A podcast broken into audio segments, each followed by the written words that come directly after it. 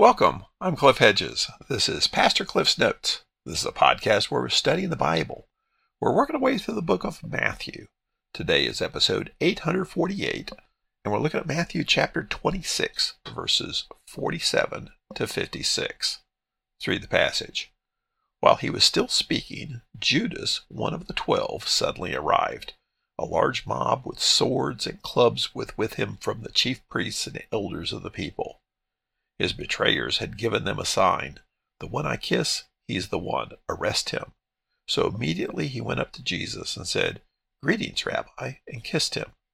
Friend, Jesus asked him, why have you come? Then they came up, took hold of Jesus, and arrested him. At that moment, one of those with Jesus reached out his hand and drew his sword. He struck the high priest's servant, cut off his ear. Then Jesus told him, Put your sword back in its place, because all who take up the sword will perish by the sword. Or do you think that I cannot call on my Father, and he will provide me here and now with more than twelve legions of angels? How then would the scriptures be fulfilled that say it must happen this way? At that time Jesus said to the crowds, Have you come out with swords and clubs as if I were a criminal to capture me? Every day I used to sit teaching in the temple, and you didn't arrest me. But all this has happened so that the writings of the prophets will be fulfilled. Then all the disciples deserted him and ran away. This is the Gospel according to Matthew. Matthew's writing this Gospel, this account of the ministry of Jesus, to convince people that Jesus is the Messiah. We're in this section now of the last night of Jesus' life. He had gathered with his disciples for the Passover meal, the Last Supper. And during that, he predicted Judas's betrayal, and then we had the implementation of the Lord's Supper. After the meal, he predicted that all would abandon him and that Peter would deny him three times. They went to the Garden of Gethsemane you know, on the Mount of Olives for prayer. He took Peter, James, and John with him, stepped off a ways to pray, and asked the Lord, if possible, take this cup from me, but not my will, but your will. And then came back with the three and said, My betrayer is here. So we pick it up in verse 47. He's, he's just said, My betrayer is here. While he was still speaking, Judas, one of the twelve, suddenly arrived. A large mob with swords and clubs was with him from the chief priests and elders of the people. So Matthew specifically says Judas, one of the twelve. This is highlighting that this is Judas. Judas, one of the twelve, the one betraying him, the one that Jesus predicted would betray him. The one where Judas says, Certainly not I, Lord. And Jesus said, You're the one said it. So Judas is here to betray Jesus. It says a large mob with swords and clubs. How large of a mob? We don't know. We can't say a, a big enough group that the disciples are scared. So it's probably more than the group of disciples. Now, who is this mob with swords and clubs? It says from the chief priests and elders of the people. So that's the Sanhedrin, the religious leaders. They're the ones that have decided to arrest Jesus. And so it's a group that they have sent. Is it a group of volunteers, a group of like minded people? Is it the temple guards? Is it some Roman soldiers? We really can't say, and everybody's got their own ideas. I go along with it's the temple guards, but it could be a detachment of soldiers. It's the Passover time, and there's always a heightened level of security on the part of the Roman government. Have the chief priests and elders of the people ask the Roman commander to send along a detachment? Could be. I, I suspect it's just the temple guards. But they're specifically there on behalf of the Sanhedrin, the religious leaders. Verse 48 His betrayer had given them a sign. The one I kiss, he's the one, arrest him. Well, why didn't he just show where Jesus is and they go arrest him? Well, nighttime for one thing, so it's probably dark. And do they really even know who Jesus is or what he looks like? It's not like they have wanted posters with Jesus's picture on it. So Judas is going to identify the man for sure. Verse 49 So immediately he went up to Jesus and said, Greetings, Rabbi, and kissed him. Notice Judas calls Jesus rabbi. As we pointed out in Matthew's gospel, only people that call Jesus teacher or rabbi are non believers, non followers. And this, I think, is Matthew's way of highlighting that Judas is no longer part of the family, part of the group. Verse 50 Friend, Jesus asked him, Why have you come? Then they came up, took hold of Jesus, and arrested him. So Jesus responds pleasantly to Judas. And the actual translating of this next phrase, why have you come, is, is difficult. It's a kind of sentence fragment. Is it a question? Is it a statement? Is he saying, do what you've come to do? Or is he asking why?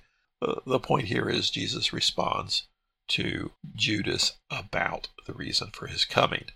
Verse 51 At that moment, one of those with Jesus reached out his hand and drew his sword. He struck the high priest's servant and cut off his ear. Well, we know from John's gospel that it was Peter. He's the one that did it. And that kind of fits with what we know of Peter's temperament. He seems to be fairly uh, spontaneous. So he responds and goes to defend Jesus. He said he would defend Jesus. And he does. So he struck the high priest's servant and cut off his ear. Now, high priest's servant probably should be understood as a high ranking assistant to the high priest, not just some lowly servant, but some high ranking person of importance. And we're not told any more here. Matthew doesn't include it, but Luke does. Luke tells us that Jesus immediately touched the man and healed him. That's why Peter probably isn't arrested, because there was an immediate healing. And they're there to arrest Jesus. Verse 52 Then Jesus told him, Put your sword back in its place, because all who take up the sword will perish by the sword. Now, there's a lot of debate over this, and that's where don't make it say more than it does say, and be careful about making something universal about this. Some say this calls for being a complete pacifist, that there is no place for any kind of self defense or anything. Well, be careful with that. Others say it refers to trying to advance the gospel with force. That's the group I would fall in. We're not going to make the gospel work. We're not going to advance the gospel through the sword. And specifically in this case, this would be trying to take control of the situation where Jesus has it under control. Now, some notes along with this.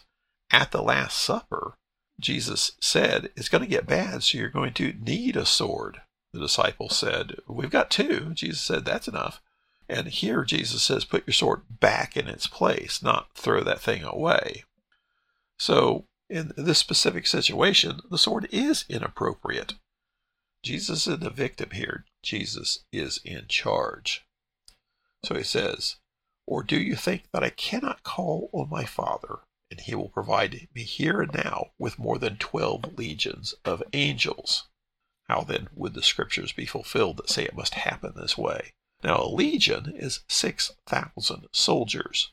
So 12 legions, what Jesus is saying is, all I have to do is say the word, and there'll be thousands of angels here to defend me.